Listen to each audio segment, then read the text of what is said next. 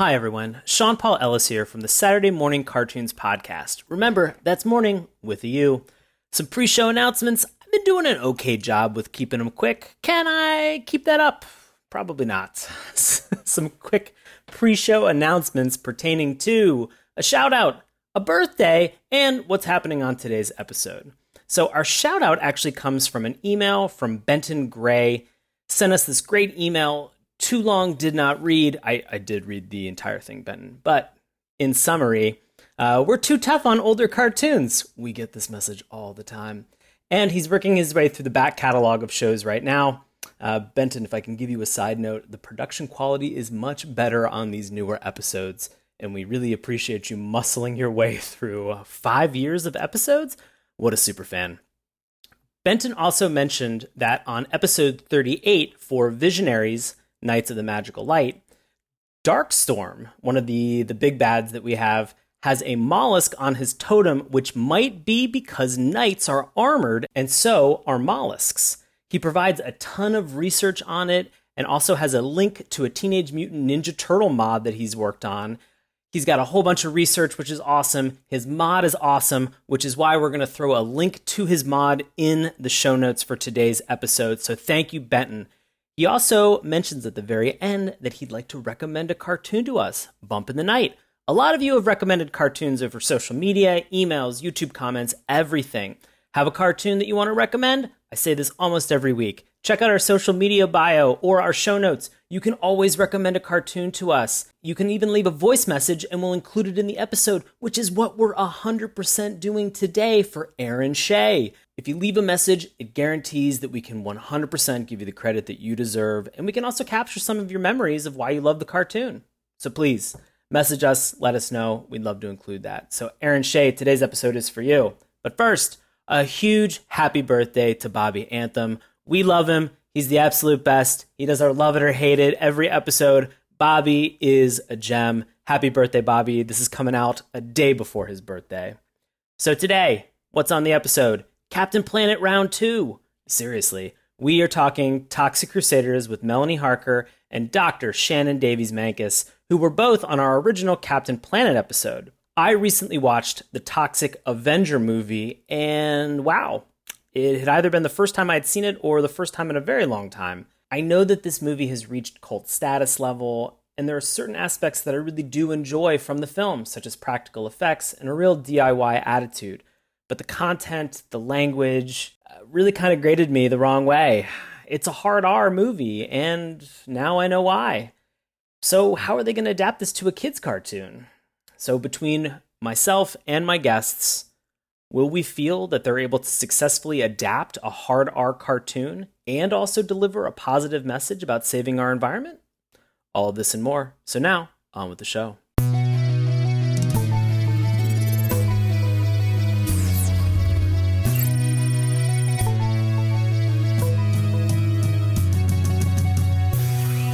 Hello, and welcome to Saturday Mourning Cartoons, the podcast that revisits, reviews, and ridicules some of the world's weirdest animated series. Coming to you all the way from Tromaville, New Jersey, I'll be your host, Sean Paul Ellis. Returning to the show, she's the leader of the Radiation Rangers, artist and facilitator, Melanie Harker. Welcome back. Thanks. Absolutely. Glad to have you back. I got to make my Rangers do some push ups in the back in a bit. they all need to be in sync. So uh, we're going to have to keep this snappy. Perfect. I like it. And you can also hear our other guest laughing in the background. Also returning to the show, she is coming all the way from the North Anna Nuclear Generating Station while also learning how to play accordion. Welcome back, Hennebach, visiting professor for environmental humanities for the Colorado School of Mines, Dr. Shannon Davies Mancus. Let me just smooth out my short pink dress here that I'm wearing and adjust my blonde wig. And I'll, I'll play you guys some tunes on my accordion. Oh, perfect. I'm glad that all blonde women have the longest setup to being introduced. Like, I think you had as many beats as like Daenerys Targaryen just now. from the nuclear waste plant. Well, it's also important to note that that's exactly where we spent our entire weekend together. Yes, it is true. It is very true. So Uh, fitting. So our superpowers should be developing shortly. I I'm think pretty sure. I think so. Yeah. that's the promise of this episode. Yeah. And we have spent enough time around a lake where it is slightly warmer in certain areas than it is in others Mm-hmm. due to uh, using that water for cooling for that Yep. nuclear generating station. So look at us go. We feel good. Feeling great. Yeah.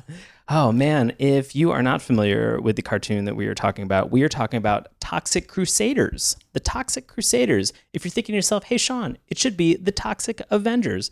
Yeah, I know, but that's the live action movie. We're talking about the kid friendly version called The Toxic Crusaders. Ah, well, we got some deep sighs already. So, I, I, you know, Troma is something that has a, a very cult following. And so, what I want to do is I want to know really kind of what our relationship is with Troma just in general. It doesn't have to necessarily be this cartoon. And so, Shannon, what has been your exposure, which sounds like almost like a radiation term? it does. yeah. uh, to anything that's related uh, to Troma. Well, my Troma radiation levels are very, very low. I'm happy to say my exposure has been incredibly limited. It's basically nothing. I knew that this movie existed. I'd seen stills from it. It's kind of been on my radar as somebody who does environmental film stuff. Um, but I've never seen it all the way through, with the exception of a couple of clips that I happened to walk past last night with you guys. Um, so I'm really kind of bringing the newbie perspective to all of this, and I'm excited to learn more from both of you. Great. Melanie, what is your exposure to Troma related properties? So I think I corrected you uh, wrongly many times, like in the weeks leading up to doing this episode, because I'm aware of the Toxic Avenger. Mm-hmm. Um, so in I want to say um, don't remember, a couple years, uh, several years ago now, I had a friend, Pete Brown. Shout out to Pete, PB, was working at the George Street Playhouse in New Brunswick, New Jersey, and was telling us like all of our friend group at home. Just like how amazing this new musical was. It's based on the Toxic Avengers. And I was like, don't know what that's about. And he's like, all right, well, messed up guy in a tutu and a mop, like saves the world. He's like, it's very fun and it's like it breaks the fourth wall and it's like such a different kind of musical. And then like turns out that like went off to Broadway and did a bunch of great things there. Um, a lot of fun people have like played in those roles before. Uh, but other than that, I didn't really know. Like I'd never seen the movie. I'd never heard of it.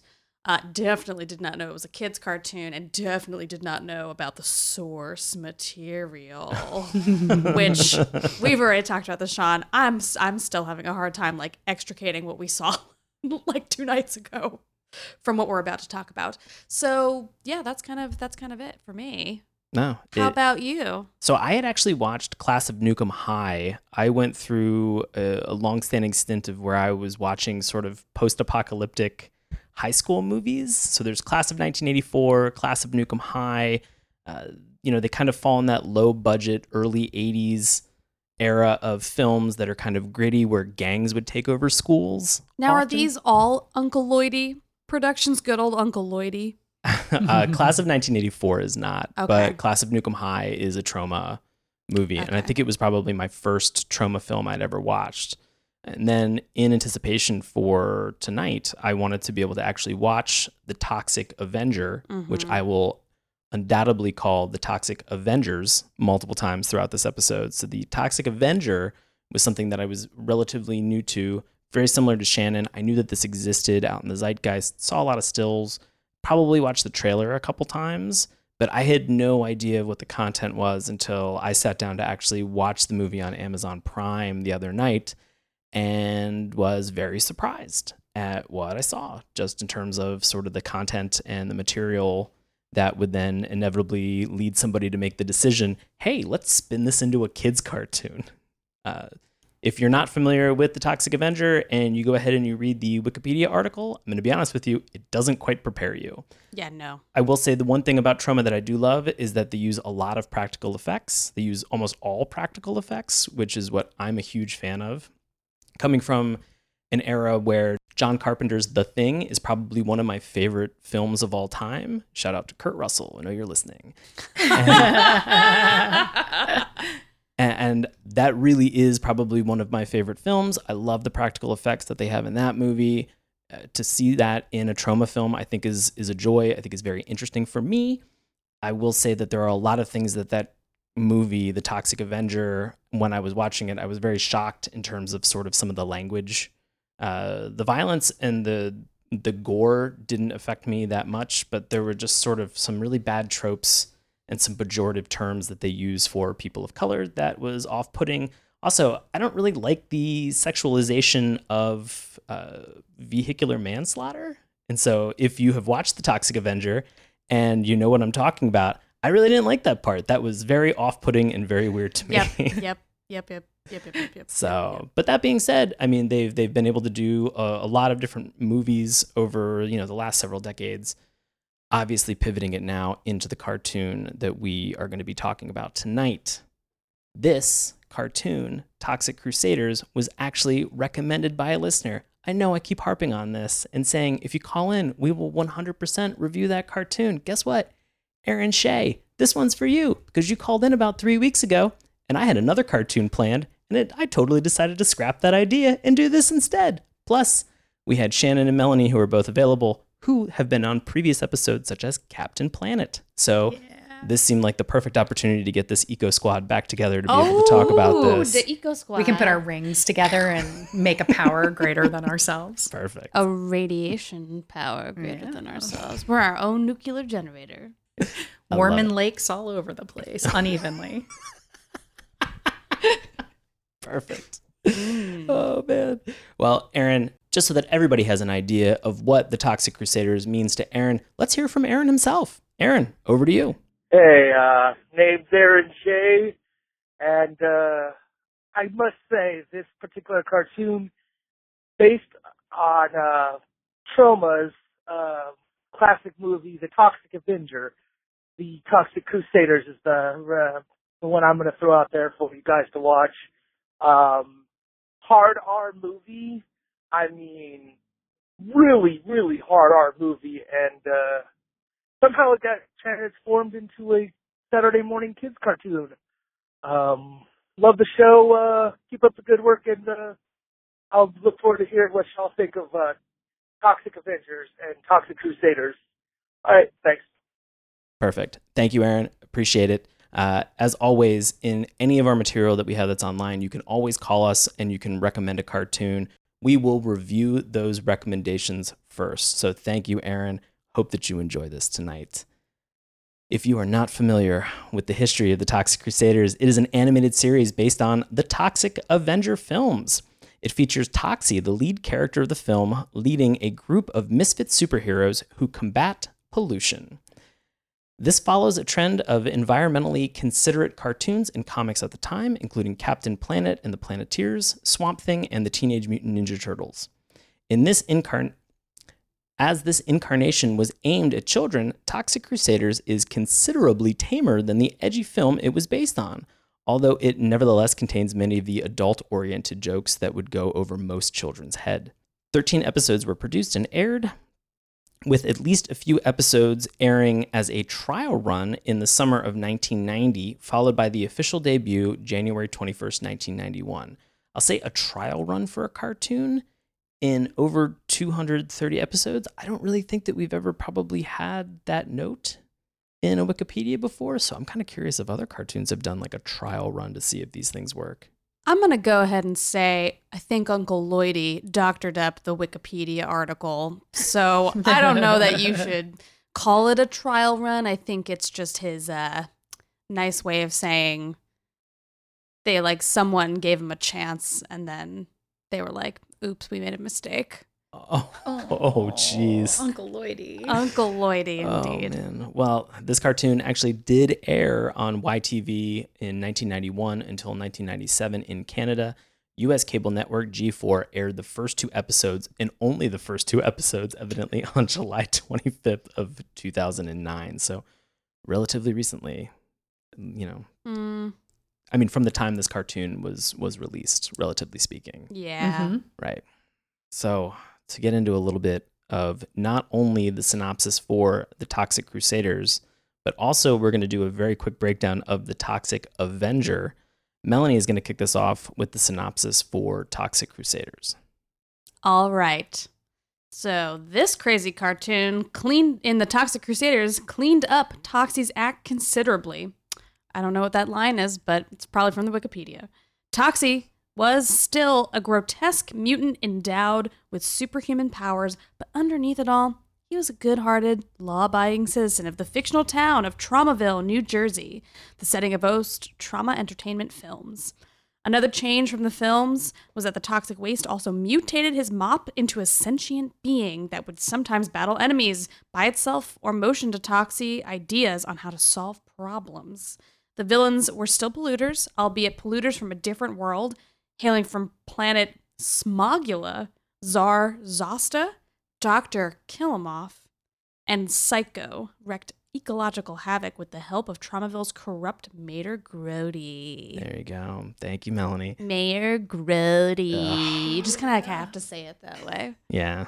Near Grody. And Shannon is going to give us a very quick synopsis of the Toxic Avenger.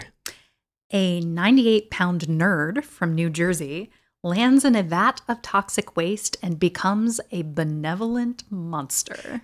and if you're thinking to yourself, that's not a lot, Sean, it's not. That That's is all, accurate. you, that's all you get, yeah. guys. You should watch the film in order to kind of process and understand I all think- the nuance. I actually think the best synopsis is probably from Aaron calling it the hard R movie. It is very hard R. Very. I'm I'm almost surprised why it didn't get sort of an NC-17 or, or something even beyond that. Yeah. Maybe There's- just like don't get produced. Maybe like that kind of a rating. I really can't figure out if you guys are making me want to see the movie more or less. I think well, we can get into that later. We should we should we'll do that along with the, our conversation on the dip. Okay. I All- think. all right. Yeah. Hmm. Fair enough. Yeah. All right, because I, I I definitely am entering into this where I'm on the fence a little bit, and so I'm hoping that this conversation sort of leads me in one way or another. Melanie is already shaking her head as Mhm. if she wants me to lean in a very specific direction. I am not going to let her persuade what my final prediction is going to be. I'm also kind of on the fence. Okay, perfect. Thank you. I've you. got some positive and some negative. S- yeah. Same here. We'll tally up the columns at the end and Mhm. figure it out. Mhm. So to kick this off, we obviously have to enter into this by discussing and talking about the theme song. And so I'd love to get Shannon your impression of the theme song, things that you liked, things that you didn't like about the Toxic Crusaders theme song. Yes. Well, first of all, I've got a kind of like chef's kiss for. Ah, uh, it really, really hit that um, late 80s, early 90s sweet spot, which is Yeah. just really incredible.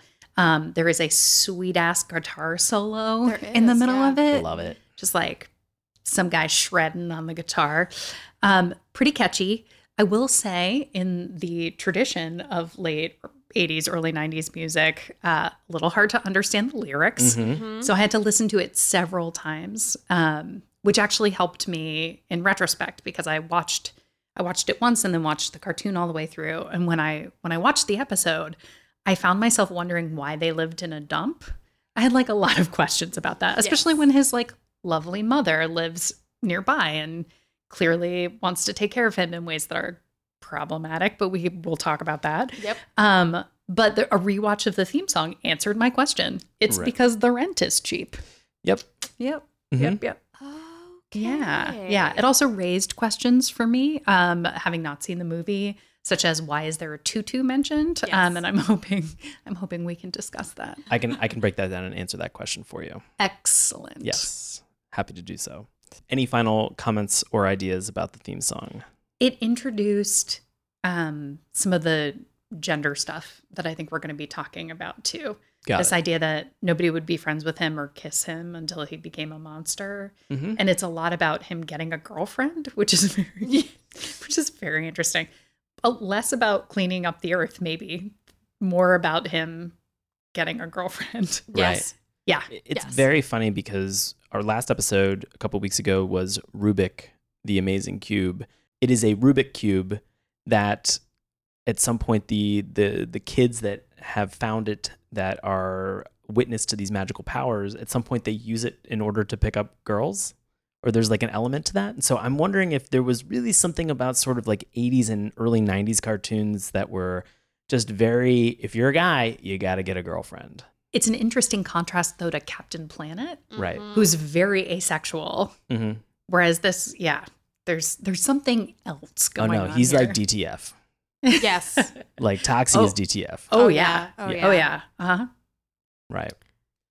Melanie, your thoughts on the intro on this theme song? It was his highest point Wow. of the episode Woo. was the theme song. You want to me. break? You want to break it down at all? I don't really have anything else to break down. It's super catchy. Like Shannon said, there's a million words that they try to kind of cram into into it, and I think I you, there's so many characters as well that are like all kind of. I mean, obviously it's like the crusade, like the Toxic Crusaders. So there's like a gang, you know, a team of some kind. Um, but yeah, they just I think they introduce like there's too much going on um, for an idea that they clearly boiled down for the movie to one line, which I think they could have just probably gone with that kind of theme of just like this is a dude who lived a very ordinary life and then like fell into like got made fun of, fell into a vat, which we can talk about the th- the themes, the differing themes later. I know we keep saying that. We're like, guys, we're gonna get to the good stuff. We promise. You just hold hold on to your pants there. so, you know, I think this is like a catchy, fun earworm. We ended we ended up definitely singing it after the fact. Right. Um, but yeah, that's like that's like the best part of the whole series is just this theme song. Right. It slaps. It slaps. it slaps. Please Shout add please add Shannon Mancus if you understand what it slaps means. Shout out to my students at the Colorado School of Mines who keep me young. Oh, that's so good. Uh, I I will say the sort of the chorus that they have of the like toxic crusaders, toxic crusaders. That was super So fun. I mean, we're still singing it. yeah, we're still Mhm. singing it. It's a total earworm. I I completely agree with you. It is interesting that it is a hybrid opening where there's a little bit of dedicated animation that they have, but a Mhm. majority of it, I want to say almost 90% of it is looks like it's stuff that they just ripped directly out of episodes Yeah. to recycle. Yeah, yeah, yeah. There's absolutely no roll call. So I agree with you, Melanie. It's very confusing to really sort of only introduce Toxie or just sort of the idea of the Toxic Crusaders, but not really break down who these individual characters are. Because they could have called the show The Toxic Avenger and the Crusaders, or like Toxie and the Crusaders. Like they could have done anything to help indicate that it's not it's not like Teenage Mutant Ninja Turtles. There there is a central character. Right. This isn't really like a show that's as much about all these 700 mutants. I don't remember how many there are. I don't care. Right. Like there's there's it's about Toxie and getting that getting that new new. you know, like that's the whole show. right, right. Uh, I will say that the Mask guitar solo, I 100% agree with you, was a delight to just have that moment that was sort of shredding. And it reminded me of some cartoons that were in sort of the early 90s, mid 90s, such as Wildcats, as well as also Ultra Force, that have sort of this very kind of heavy metal intro. They are very hard to hear. And sometimes I wonder if that's just a, a byproduct of sort of dubbing and, and uploading these things in poor quality from the original. But at the Hmm. same time, we were actually watching this on Troma's YouTube channel, which they had access to all the originals for this and they uploaded very high quality and it was still challenging to hear, which is not a problem. Uh, I will say that the challenging thing that they talk about in terms of gender for this to kind of help inform what we're talking about. So, Melvin, the person who becomes Toxie, worked at this Tromaville fitness center and was sort of a very aloof employee. He wasn't super great at his job, but he wasn't bad at it. But there are some characters from the movie that felt the need to pick on him in this time. And in the cartoon, it's called Bonehead. In the movie, it's called Slug and Bozo are the two who are picking on him. And they have both of those main characters in the movie uh, have two girlfriends that are sort of accomplices to this vehicular manslaughter. And because they all hate Melvin, they decide to play a prank on him. One of them seduces him to come down into the pool to have sex with him. And in the process of when he gets down there, uh, everybody turns on the lights, and he has kissed a goat that is wearing a bikini and has lipstick on its face. And the embarrassment from that, as well as also the fact that everybody from that gym is down there laughing at him and making fun of him, caused him to run and jump out a window. He landed into a canister of toxic waste that was outside, strategically placed because two drug people uh, who Of course. Okay. Yeah. Yeah. who Yeah. were yeah, who were yeah. driving a truck that had toxic waste on the back decided that they were going to pull the car over in front of this gym to do a bunch of pills. Classic drug people move. Yeah. Classic drug people yeah. move. Wow. They're like the number one ranked trusted driver of toxic waste. it's just like people on opi- opioids. well, everybody knows that toxic waste is primarily a byproduct of the drug trade. Yeah. Yeah. Is that fact? Yes. No. Said but it I with such a- said it with authority. Said it with such authority, such conviction, Shanna. Damn it. So I can't help but think, hearing you retell the the story of embarrassment of how Toxie ends up with his tutu and that sort of thing. Oh, oh, sorry. Oh, I, w- I will say. yeah. Thank I you need for to the- know where the. yeah. Thank you for the Oh. tutu. He was essentially a mop boy in the gym, like cleaning up after everybody. And the woman who seduced him to come down to have sex was like, I want you to put on this pink tutu. I'll find it really unbelievably hot if you do this. And so he comes down, and then when they flick the lights on, it's him wearing a tutu and like long johns, kissing a kissing this Okay. this animal. All right. Yeah. It's So- interesting that it comes to be embraced, though, in the.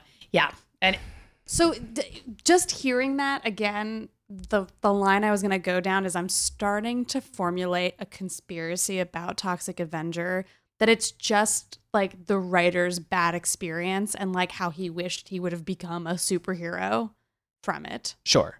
Like I, I this has to have happened to him. like there's it's so A specific. drug people carrying. Yep, yep, yep, yep, yep, yep.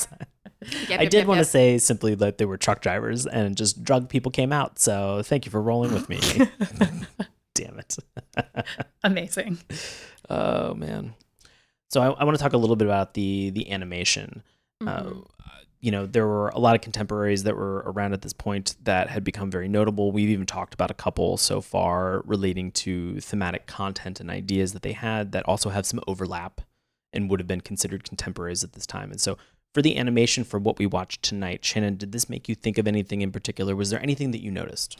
It definitely made me think of Teenage Mutant Ninja Turtles. Right. And it made me really wonder what was going on in the late 80s and early 90s, where there became this fascination with trash and sewage among children. Yeah. because there's really something about I mean, they uh, the Crusaders live in a junkyard, and that aesthetic is very prominent. That sort of gross out Yeah. aesthetic, and then the Teenage Mutant Ninja Turtles living in the sewer, Right. right? Um, yeah, yeah. I'm I'm curious about why why that's attractive to young kids during this I don't during this period of time. I, I agree with you. That's also like, I mean, but you think about in the 80s and early 90s, we had, you know, uh, garbage pail kids. Yep. There was really just that whole notion and idea of grossing one each other out, you know, with like fart jokes, boogers, bodily fluids, and stuff like that. Mm-hmm. I mean, even things like Double Dare, Right. right? Oh, The- Yeah. Yeah. That's totally on point. Mhm. Yeah. Maybe that's just a little kid thing. I don't know. Oh, oh. But it really seems like there was a peak. I actually think there's been kind of a rounding out of that because so I do a lot of um facilitations around branding, around like uh, like people's perceptions around branding, and if you take a look at the way that Nickelodeon has rebranded, I don't know if if you've seen this. So like in the '90s, very iconically, Nickelodeon was like a big orange splat mark, Mhm. and now and it's and it was like hand drawn sort of like markery kind of font face. And now the branding for nickelodeon is very like lowercase rounded shapes that are all like thick block letters. And the i is a is a quick like it's like a little droplet. So it's the only thing calling back to the like splat of the past essentially. And so th- when you started to like put this together, I was like, there's a potential that there's like a um like a cleaning up and smoothing out of the understanding for cartoons and it's kind of like it's bend towards edutainment and all of that sort of thing. I Hmm. think that these all feel very intentional. No, I, I, I agree. I mean, you, you look at a lot of the cartoons that you had during this time, you know, where not only was it just sort of the idea of garbage and trash and, and everything like ah real monsters. Oh yes. Yes. You know, you have all these characters that are in and around this time that are living, you know, they exist inside of a dump uh, and they're they're scaring people, freaking them out. But you have a lot of uh, anthropomorphism of characters. Like you have, we mentioned Teenage Mutant Ninja Turtles, but you you also have Street Sharks. You know, Mhm. and and so those are characters that have been like genetically modified and changed to to be in this different form. But like they they live in like sewers, they live in all these areas as well. And so I think in, in terms of what they maybe maybe what they're trying to say is that simply you know when you have somebody who's kind of weird or disfigured or different uh, you know the refuge that they can kind of you know seek is that in the sewer in sort of like this unsavory kind of unsettling place but then they can kind of rise to prominence you know and and rise above kind of where they are in terms of that that status that they have because ultimately you're going to look down on somebody who's kind of gross that's living in a sewer. Like that's that's an unsavory place to be but then suddenly that person is saving you. And so maybe there's a part of me that's like as i'm saying this out loud thinking well maybe they're trying to challenge you know the, your way of thinking and saying that like people can help you from from anywhere in you know in any walk of life and in any you know avenue but they're still helping you. And if they are different you shouldn't look down on them because ultimately they're still trying to benefit you. They're still trying to show some compassion. And so I love that, Sean. thank you shannon. Love I, I feel skepticism. as you would. I have doubt. melanie anything else about the the animation style from you? So, of of all kind of the things that we have watched over this cartoon together, the thing that I I would agree with Shannon, it's very um like Teenage Mutant Ninja Turtles. It's very of that era of animation. Um, a few points of laziness, right? We have a lot of like environmental establishing shots that are just kind of like a static image that's being like shaken up and down or like you know like like buzzed side to side for different reasons um but something that we the other parallel to tmnt that i thought was interesting is um we were looking a lot at the color palettes that are being used for like the good guys versus the bad Mhm. guys and the bad guys are purples which I Mhm. think isn't that well. Besides, like I'm trying to think. There's something else that has like the purple. Oh, am I think? Am I thinking of Smurfs? I think I might be thinking of Smurfs has a like a darker blues and purples and grays, like for um like the bad the bad guy characters. right that that's actually just villain color theory in general Oh, to is it have- just general villain color? Okay, correct well, to have then more yeah. purples and like blues for villains uh, and to have Okay. uh, heroes be kind of like stronger more kind of uh, bright colors in Okay. a sense Well, we have that. That's in fascinating. spades. yeah and so Yeah. just in terms of like the color spectrum you'll have villains on one end and you'll have heroes on the other Yeah, we have a lot of that. A lot of green and orange for our heroes. correct Yeah. especially for the episode that we watched tonight we had dr Killemoff who is almost completely purple and his Yeah. suit's blue and a majority of the character bonehead you know is a is a purplish hue as well with kind of like some bright accents but mainly kind of pretty monochromatic as well Yeah. There's also something really interesting about villains from this era being partly mechanical or having a sort of Mhm. cyborg look, Mm-hmm. whereas the the heroes are often more organic, right? Like animals or they they're more organically shaped, like lumpy and sort of rounded or yeah.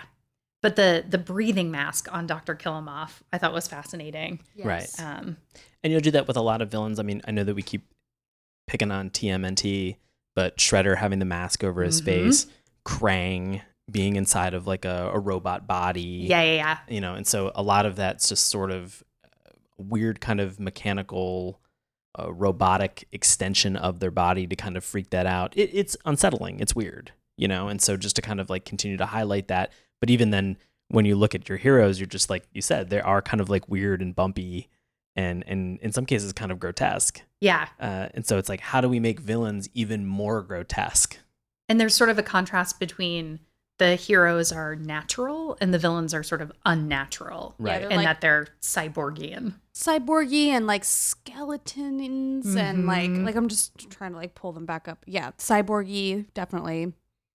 Uh, cyborgy. So definitely very very weird. Yes. But we we have uh, we've talked a little bit about some of these different characters, and we should mention that the the episode that we did watch for tonight, this was actually the highest rated episode that was on IMDb of Oh. all the thirteen episodes. Who, bud- who buddy? Yeah, and it is season one, episode seven, called "Mr. Earth Superhero." So with that in mind, I kind of wanted to check and see Shannon, what what was a character from this episode because we had a lot. We had a large cast of characters. Was there anyone that when you watched this episode that you thought I really I really enjoy this character. I I like hearing from them. I liked Toxie. Really? actually i Great. think out of out of all of them um i i think that he's sort of weird and offbeat and again an interesting contrast to captain planet where he's Right. like a little um a little bumbling and a, a little uncertain of himself and i mean there are a lot of uninteresting characters in this cartoon it really is oversaturated. There oh are that's such a good word for it Yes. Yeah, yeah. I mean, I couldn't really get a handle on any of the other characters, and all the other characters that popped out did so for negative reasons. right. Although I will say I do like Psycho the sidekick and the fact that he all of his lines are delivered with a flat affect. Yes. Just completely emotionlessly. And it, yeah, I also enjoyed that. It's perfect. I'm going to talk more about why I liked Toxie in a minute. Okay. Yeah. Understood. Good dog hair. Good Ma- dog hair? Dog. Good dog, Dog ear. ear. Oh, all right, all right. all right. Well, that yeah. makes more sense. Little page bend. That Yeah. makes more sense. Yeah. Little bookmark. Great. Yeah. Put a pin in it. You're, Melanie, yes. was there a character that you enjoyed watching? Uh, I think Psycho is also my favorite because Psycho just said, "Fuck this cartoon, I'm going to tell the future," which is the best. Which was the best. It made me laugh every time. He was like, "He's they're going to come back and destroy us all," and Killemoff is like, "Shut up," or like smacks him back or whatever. He's like, "Sorry, but I just can't help myself," and I'm just like, "Yes." We can't all help but know how this is going to end because it's a cartoon and we're all very painfully aware that it's a cartoon. um, so I really enjoyed that. Um, I'm going to take your question and spin it on its head for a second because I'm going to say that the character I pity the most is poor Yvonne only having one eye, but then also sometimes having the other only one eye. like they only ever animate one eye at a time. The rest is covered by her hair. It's I why why I did mean, they do that to uh, her? Giant, why I have giant glasses. giant glasses, giant hair, blonde hair poof. giant glasses that look a lot like the mother's glasses, Oh, and Right. there is something Freudian going on there. Yeah, but let me tell you, she is not a toxic crusader. Oh yeah, they make that real clear. Very clear. I'm aware. Are you, or do you need me to do a demo of uh, her Uh, accord? They're the toxic crusaders. They're the toxic crusaders. I'm not a toxic crusaders, but they are. I don't know. That was something, amazing. That was something like perfect. that. Yeah. yeah, I, I I think in a moment we can get a little bit more into this because I think there's a lot there's a lot to talk about there. Just want to pop the cans. But do it. yeah, but I mean this this Yvonne character, her name was Sarah in the actual movie itself, uh, and it's it's very interesting that they chose to only animate one eye at a time. I she has both eyes. I don't know. I don't know either. That's And- my question. And I don't know if it's the left or the right because it was different depending on the screen and the frame that they chose to draw her eye in. Uh, my concern is that this is going to be sort of, to again go back to Captain Planet, like a Dr. Blight, who, if you pulled back that kind of, she had blonde hair and she had like a little yellow tuft in the front that kind of covered up sort of a scar that she had that was over her face. Ah. And so I wonder if this was something that suddenly Yvonne's hair would move and you'd see sort of this disfigured uh, face that kind of resembled maybe what Toxie looked like. Uh, I don't know. I this is me just spitballing. Making shit up. yeah, making shit up right now. welcome to this show, where every episode I make shit up. Well, that would be really interesting because they really embrace sort of like what would be considered quote unquote disabilities in the Crusaders themselves. Right. Right. Um, No-Zone is missing a leg and has a cool ass wheel Yep. instead. right. Um, so it's it, there's something kind of interesting about how it embraces this sort of non-normativity, but not when it comes to the women in the show. No. Yeah. Yeah. Uh, I, I to round out before we get into our plot because I think this is where we all want to Yes, to have this formal discussion. Yes. I liked Mop. I thought Mop was Oh, nice. I thought Mop was the unsung hero of this cartoon. I thought he was fantastic. Uh, a sentient mop Yeah, that that's at pretty some great. at some point he throws it and it takes out two guys in a helicopter and then it crashes the helicopter. That's a mop. Yeah. yeah, that's That's- good. You're not going to find that at your local Target. No. You're not gonna find that in a Swiffer. the most humble and the most effective character. So I'm on board. Honestly, Let's get Mop a show. I'm into that. Oh, yeah. Yeah. Oh, that'd be great. Yeah. So we have kind of talked about this a little bit. I want to now obviously talk about the the plot of the show. And we're not going to go beat by beat for this particular episode. We're not going to go beat by beat for the movie, which it feels like I already have in certain instances. But I think it's necessary to kind of fill in a little bit of the the differences that we have between the cartoon as well as also the actual live action. So, with that being said, let's get into a, a rather high level thematic discussion about some of the things that we had that are here. And so, I wanted to kind of kick this off with saying, are there any particular questions that we need to get answered from this cartoon? Yes. Please, let's get- yes. Let's Um, get into it, Shannon. Don't even ask me because I just want to help answer Shannon's questions. Yeah, yeah, yeah. I don't don't even care. I okay. My first question is radiation good or bad? yep, yep, yep, yep. Yep. Because like what is happening here? Because it gives the toxic crusaders their superpowers. Mm-hmm. Good. Right. Hooray. They can save humanity because of toxic waste. But we also have the oh my gosh, the minions of the bad guys. Radiation Rangers. Radiation- the radiation rangers. Mel, come on. You're the leader Oh, right, of yeah, the sorry. radiation. You talked over me. I only have one eye right now. I apologize. um yeah. So so that's confusing. And knowing a little bit more about the film helps clarify this for me right? Because uh because in the film he is a monster right? And and there is an eco horror trope this sort of thing that occurs over and over again in eco horror where you mistreat the earth where you you generate this monster and it comes back to haunt you right? It's sort of the sins of humanity's past rise up in in different ways and and sort of haunt the viewer. And we've seen this before with Swamp Thing. Mm-hmm. And this is sort of he where ultimately this kind of eco monster becomes a almost a Frankenstein's monster. yes where you you feel empathetic towards this monster's plight. Uh, at the same time, though, he's very misunderstood, and so then he's a target of ridicule and the the rest of society. Right. And when you make a monster, you set up the monster in juxtaposition to like the humans. And so it becomes this high level conversation about what makes somebody human, what makes somebody a monster. Um, but here, clearly they've just kind of changed the character so much that it's like, well, actually, rather than toxic, our, our sort of toxic past coming back to haunt us, our toxic past is coming back to help us in this really interesting way. And it kind of feels like, well, should we just make more toxic waste? I I don't know. Mm. Yes.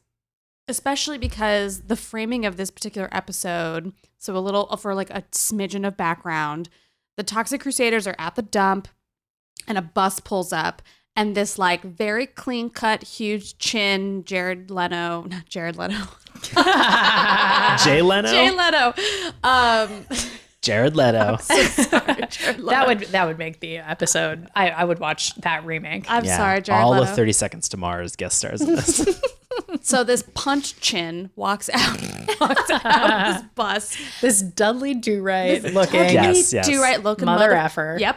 He just he just like walks out and he's Mr. Earth is what he declares himself as. He says that he's tried on a bunch of different other names, uh, such as oh I have it up here. Hold on. Uh, world person. That didn't work out, and that he, you know, he wants to be a toxic crusader. and he's tried in these other towns and he's been rejected numerous times and the toxic crusaders are like well it's not that easy to become a toxic crusader you have to be hideously deformed and have a power based on your environment and he's like oh and then the whole rest of the episode is just like this dum dum's journey I don't know, just like wrecking havoc, basically. Like, like that's the whole rest of the story. But what's fascinating, to your point, Shannon, is like it's it's a con- it's I guess it's a conversation about what it means to be a superhero, and it's definitely not coming down hard either direction about like the the environmentalism that it's actually like very steeped in, and it's just like this is a Looney Tune bin. Like that's what I read this entire like show to be about. It's just like let's just make this batshit stupid and crazy with no repercussions instead of being like a conversation about bullying, which I feel like is what toxic maybe some of Toxic Avenger is trying to talk about. Is like I, I, having recently watched the the movie, I'm gonna say no. no, not about bullying, not about mistreating people and then like coming and then like the, the repercussions you have for mistreating people. If if it is, I think it's very bottom of the list in terms of what seems to be important about that. I think it's just sort of maybe a vehicle to get them to that point mm-hmm. uh, to begin to kind of introduce sort of this uh, eco trope and sort of this monster trope as well. Uh, but it, it, it seems like it's very. I mean, I can see why you're bringing it up. It's it does make a lot of sense. Only theme it has. Okay. Like it's very like it's not got a whole. I mean, there's other things happening, but it's not like the point of view. I think that it's trying to establish. Okay. Which is just like if you fuck with somebody else's life, your life will get fucked up. That's what the Toxic Avenger is avenging Okay. is bad behavior. That is Right. accurate. Yeah. The Crusaders, which again, oh, well, actually not again. We didn't talk about this yet. Why are they called the Toxic Crusaders? What are they crusading for? Unclear from this episode. Very unclear. I want to know. Please at me. I want to know. It, it, it seems kind of unclear because at the same time where there is this this ecological and environmental element and focus for the show they don't seem to necessarily want to go out and go kind of a, above and beyond I, I feel like it's always i feel like they always have to crusade when there is a villain who's actually doing something But- so it's it's not like they they're crus- trying What are they crusading for?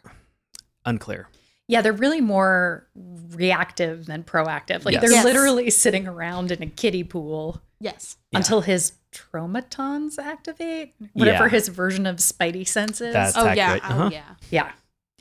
I have Next question. one more question. Next Oh, question. I mean. I have a lot of No, keep questions, but. I'm going to limit myself to one more question.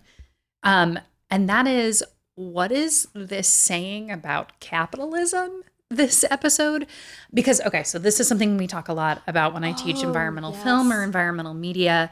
Um, sort of what is the prescribed action? And often with kids, uh, kids shows that are environmentally focused, it's about caring more, or it's about um, cleaning up the planet, or picking up litter, or planting more trees, that kind of mm-hmm. thing.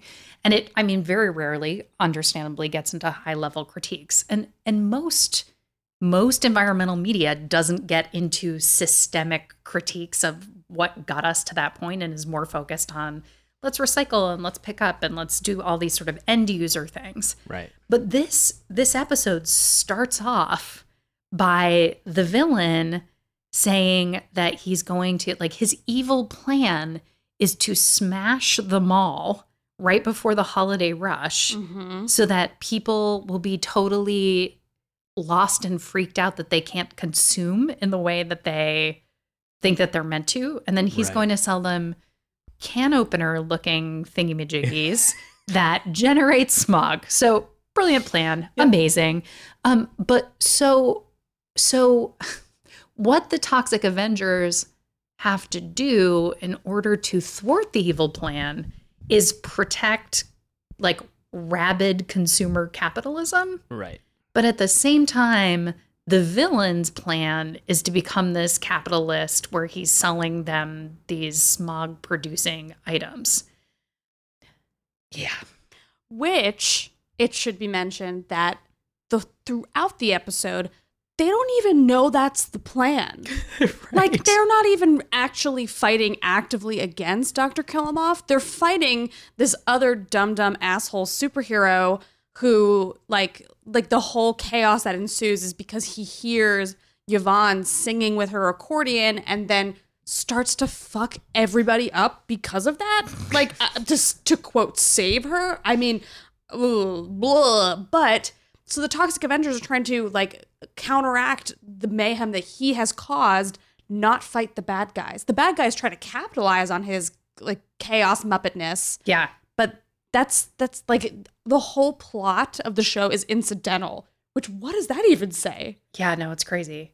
I, It's- yeah This whole conversation is also really interesting in context with the short um, little plea from Uncle Lloydie that plays before the episode. I wanted I wanted to get into this. Oh my let's- gosh. Let's do it. As we mentioned, we watched this on Troma's YouTube channel, which has which looks like there used to be a time when you could buy a VHS or a DVD and there would be sort of a a quick kind of sketch or interstitial that they would have that they would use to lead into the episode.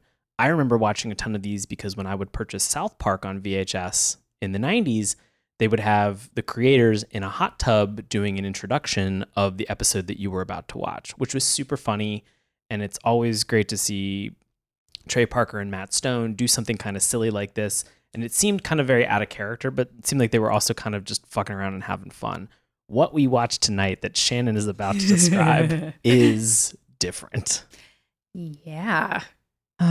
So it, there is this kind of tongue in cheek thing where um, we are introduced to Uncle Lloydie, who is a sort of Mr. Rogers esque figure wearing a pink pullover sweater and a tie.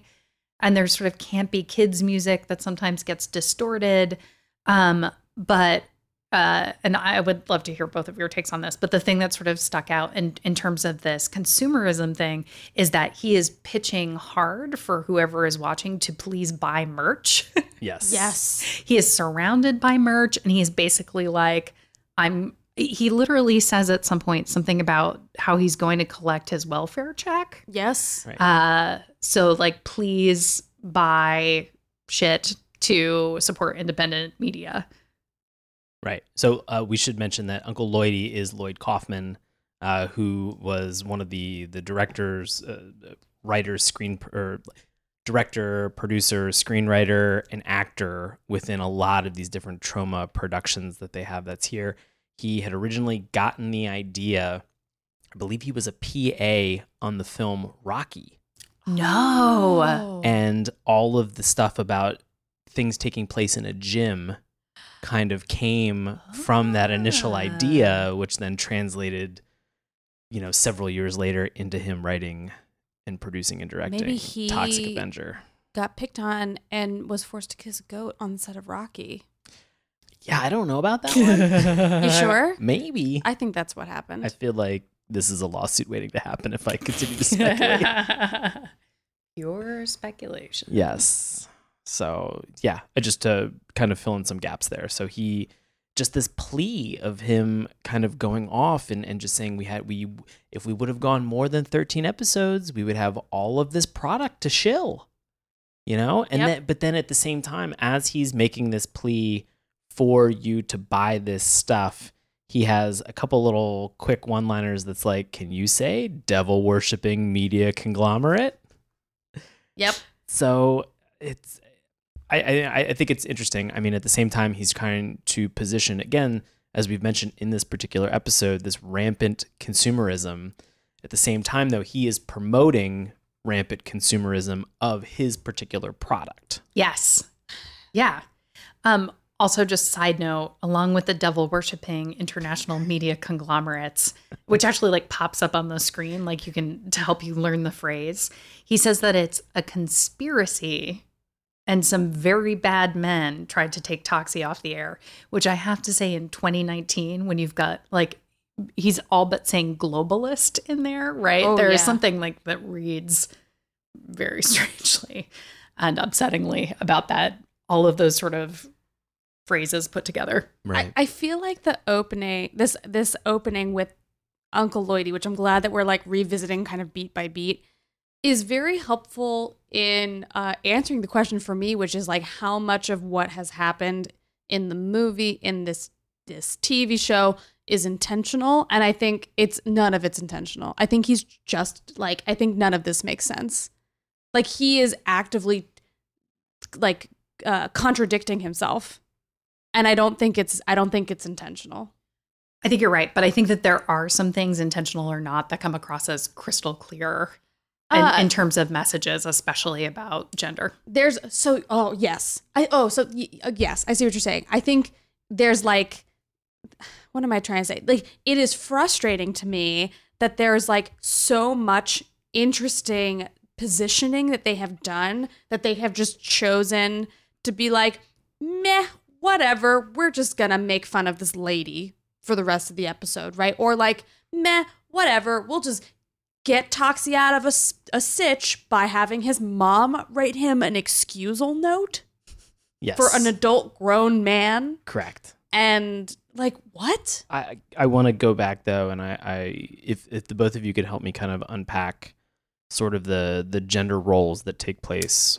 within this particular episode, and just sort of the the discussion around sort of where they place blame.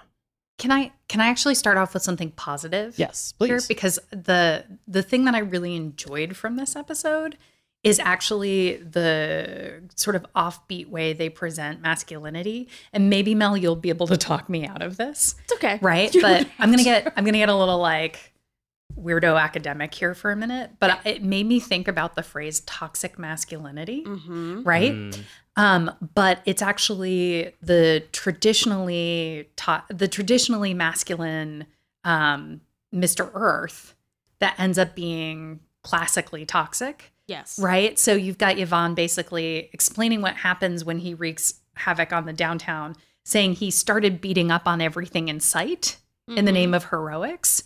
And then somebody else says, I think he thinks he's helping. Yes. Right. So it's this it's this haplessness and this sort of like where he's fucking up is this idea that he has to be this traditionally masculine hero and rescue everything, but it's actually destroying destroying everything, right? Right. Whereas the the other model of masculinity is the literally toxic person whose name is Toxie, Right. who actually has some really weird, uh, not weird, but offbeat or non-traditional gender things going on, right?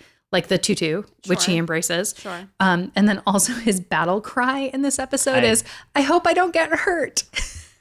Yeah. Right. And I will say that is a fantastic battle cry. Yes. In in preparing for this episode, our buddy Bobby Anthem had reached out to me and said, "I watched this show.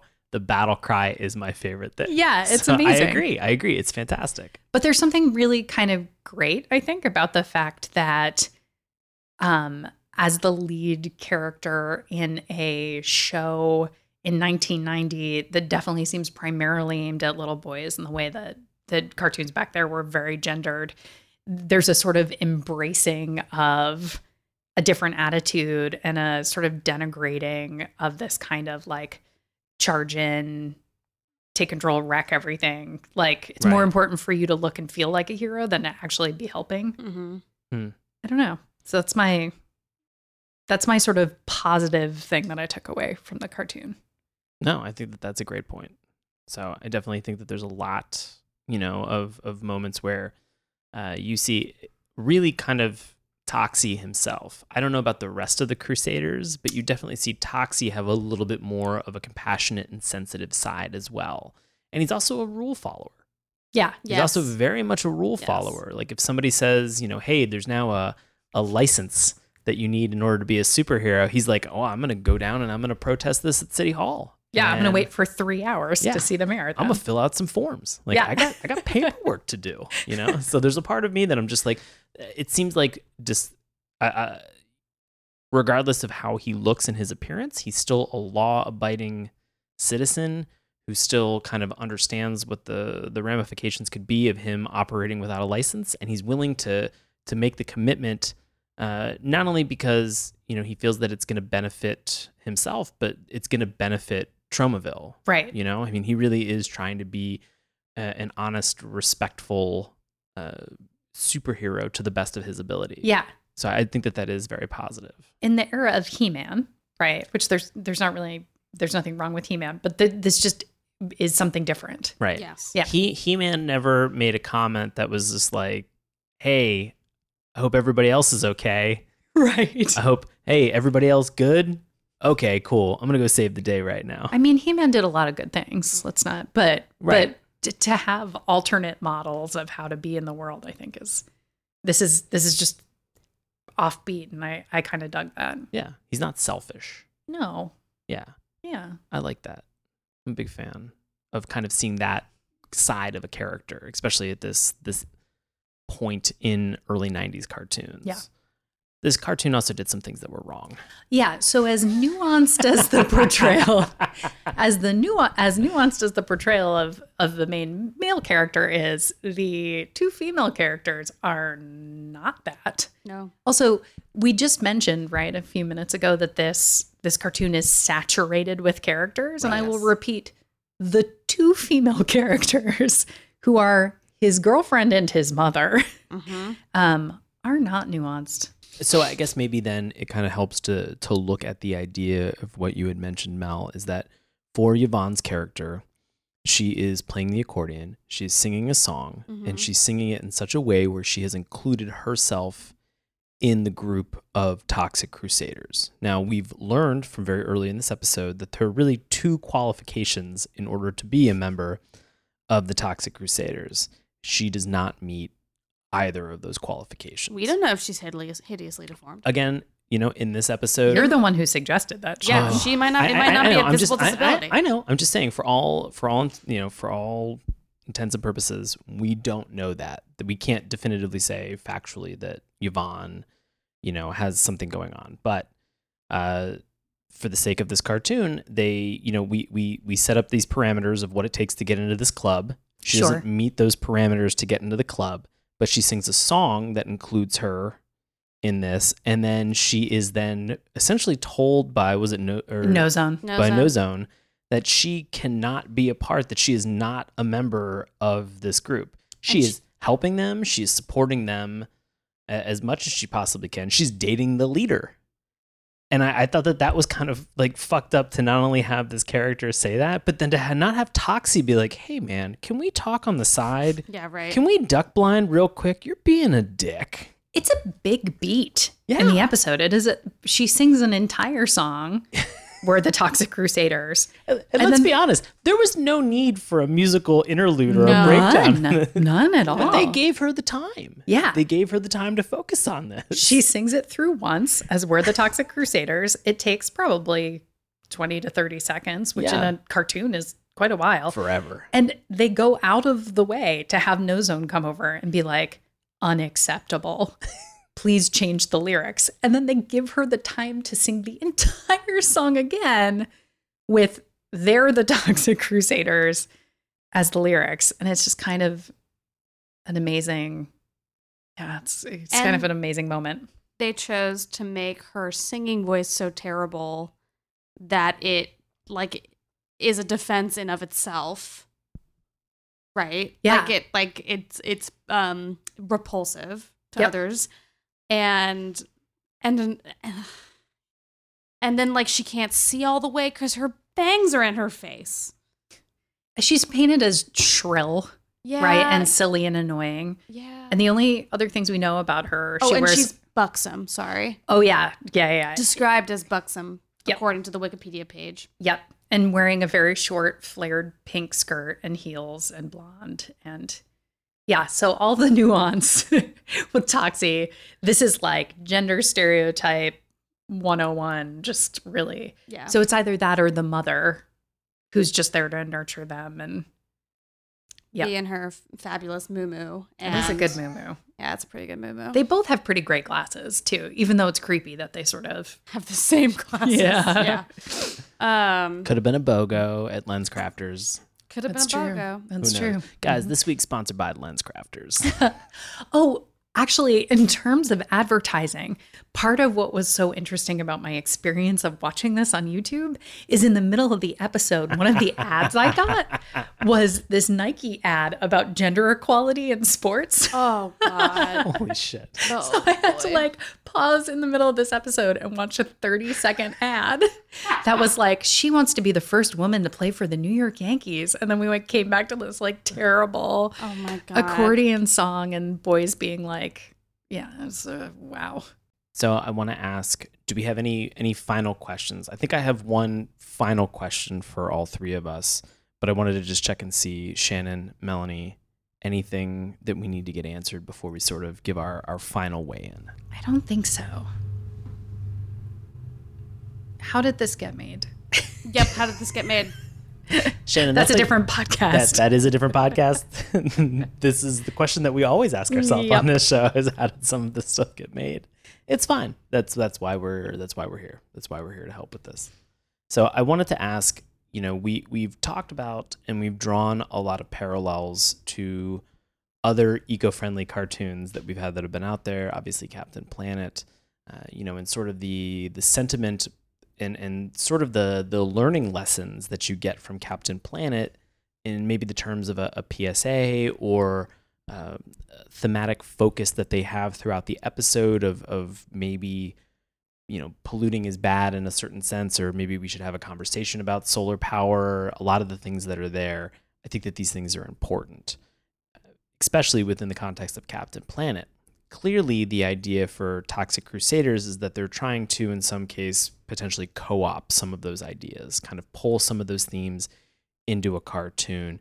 And i ultimately want to know did you feel like that message was received for you as the adult viewer when you were watching this that there was some lesson learned or some idea that you had that you that was a takeaway about our environment about how you could benefit or help our environment in any way shape or form no.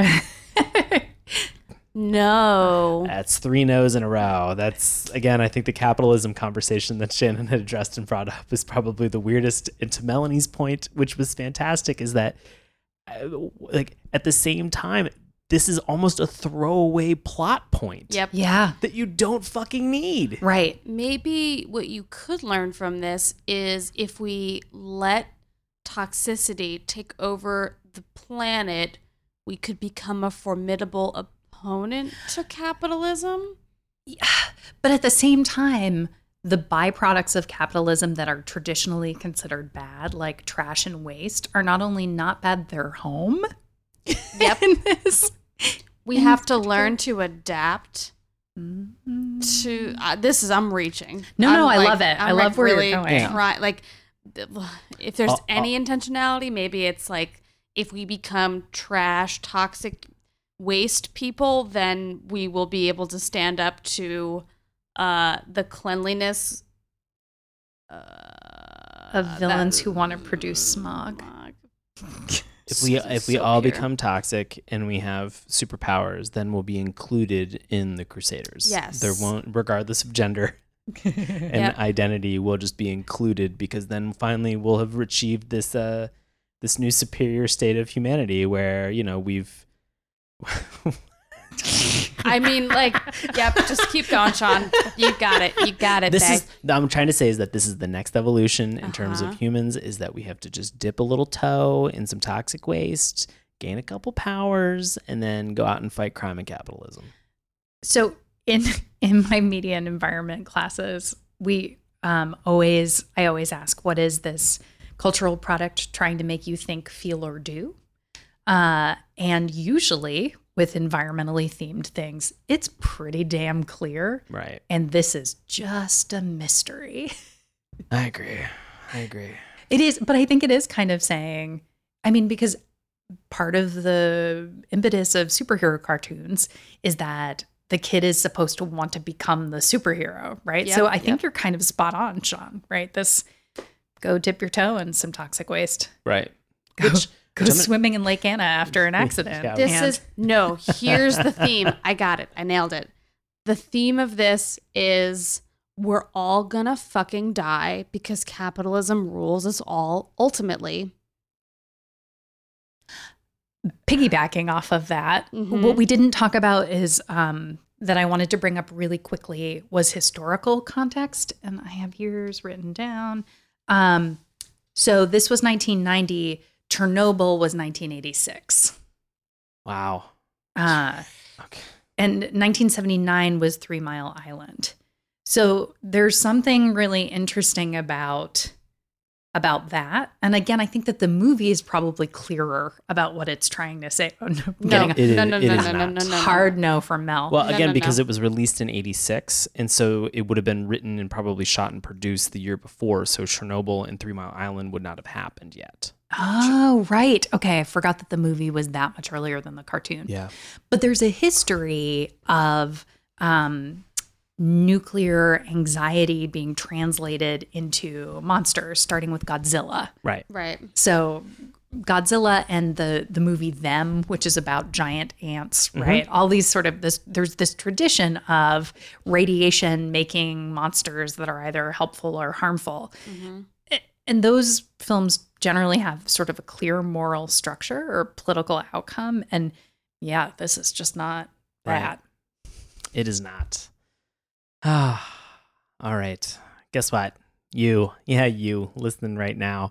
We're going to get to our opinions in just a moment, but it turns out that you listening right now, you guys also have your very own opinions and you post them all over the internet. And we try to pull them together so that we can hand this over to longtime listener in front of the show, Bobby Anthem, for this week's Love It or Hate It. Bobby, take it away. Our Love It this week is titled Great Show by Brody Bruce 28. Haha, Mallrats. Nice. Well, Brody wrote this in October of 2002, and he said, It's one of those great sadnesses when you realize one of your favorite childhood TV shows, fraught with possibilities, only ran for 13 episodes. Maybe they did the old Ren and Stimpy thing, where you change the scenes around to make new plots. Anyway, similar to the movies, Apocalypse Incorporated, an evil corporation run by Dr. Killemoff, an alien, they dump toxic waste and trash everywhere in New Jersey, especially here in Tromaville. A complete and hopeless nerd, Melvin Junko falls into some waste and becomes the Toxic Crusaders, Tromaville's favorite hideously deformed mutant of superhuman size and strength, and the first superhero from New Jersey. Joining him were his mom, his girlfriend, blind, well, she would have to be really, Junkyard, a half dog, half man, No Zone, who has sneezes that go up to warp 5, Major Disaster, who can control plants. And our Hate It is titled Toxic Crusaders the Movie by Movie Man Kev 4 in September 2005. This one goes The movie is merely three episodes of the short lived cartoon series loosely based on the cult horror movie The Toxic Avenger and its sequels. Chalk it up to what the hell were they thinking? Of course, after seeing this cartoon series about a nerd being turned into a hideously deformed creature of superhuman size and strength, who then teams up with a gang of other mutants to make the world ecologically friendly by doing battle with an alien and his minions, and afterwards buying the endless toy tie ins, kids would want to see the movies that it was based on. But even disregarding that warped notion, the cartoon was ludicrously bad and had an unpalatable save the environment scenario that was only topped by the simply repulsive indoctrinating garbage that was Captain Planet. Personally, I'm awaiting the cartoon Happy House based on Phantasm and Street Trash. Jesus Christ, man. My grade D. Bobby is the absolute best. He is the gem of the show. And I love the fact that when he reads these, love it or hate it, that just his just hearing him go through this and react to it after I've reacted to it, kind of putting everything together, just makes me laugh immensely. So thank you, Bobby, for for everything. You're the best. We are now at the point where we can recommend Toxic Crusaders. We can also say that we're not going to recommend Toxic Crusaders. And we can also go one step further. If we don't recommend something, we can also give it the dip. And usually we say it's the Roger Rabbit style dip, but for today in Tromaville, New Jersey, we're going to dip this into some toxic waste, which again, same effect. It erases it from the annals of cartoon history with a majority Democratic vote in place here. So, that being said, Shannon, do you recommend or would you not recommend the Toxic Crusaders? Ugh, I'm still on the fence about this a little bit. I'm somewhere in the middle. I'm not going to dip it. I'll say flat out, I don't think it deserves to be dipped because I think that there's really some interesting things to learn from it. And it's so different from a lot of other things that I've watched. So I would say if you're in the mood for something different,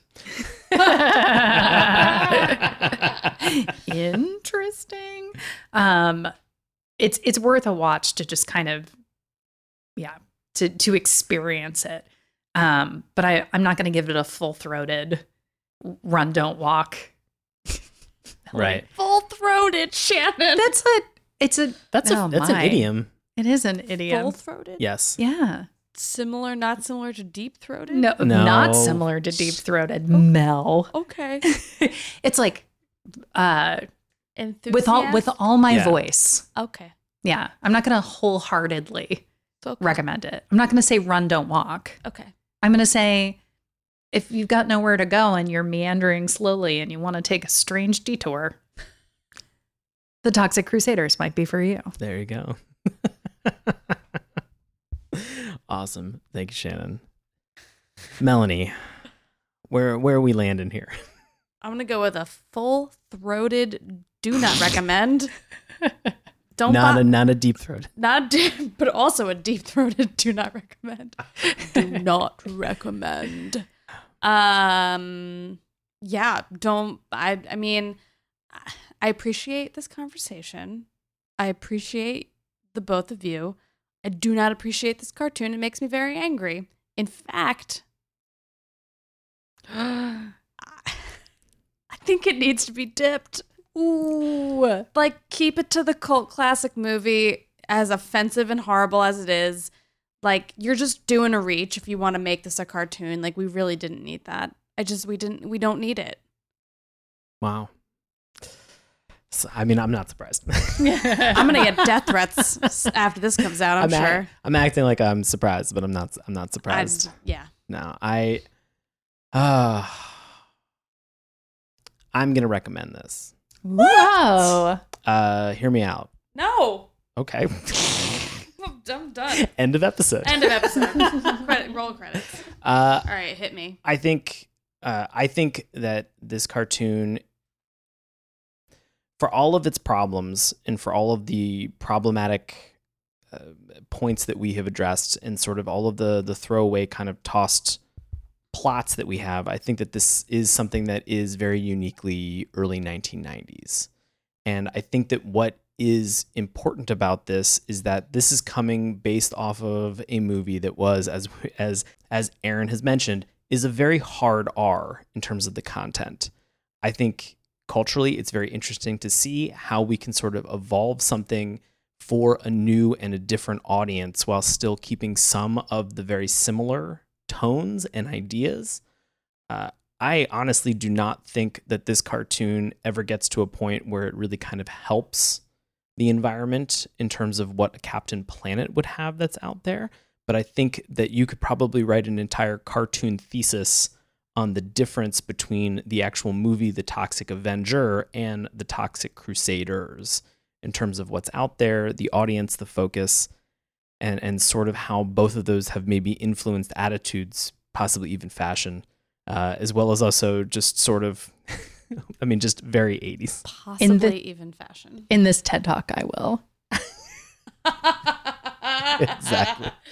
And so I think for that enough, uh, you know, even I'll say this, I love the idea that Troma has had a lot of uh, problems in terms of maybe language and overused tropes and just sort of terrible, terrible use of of of language and pejorative terms towards people of color and women.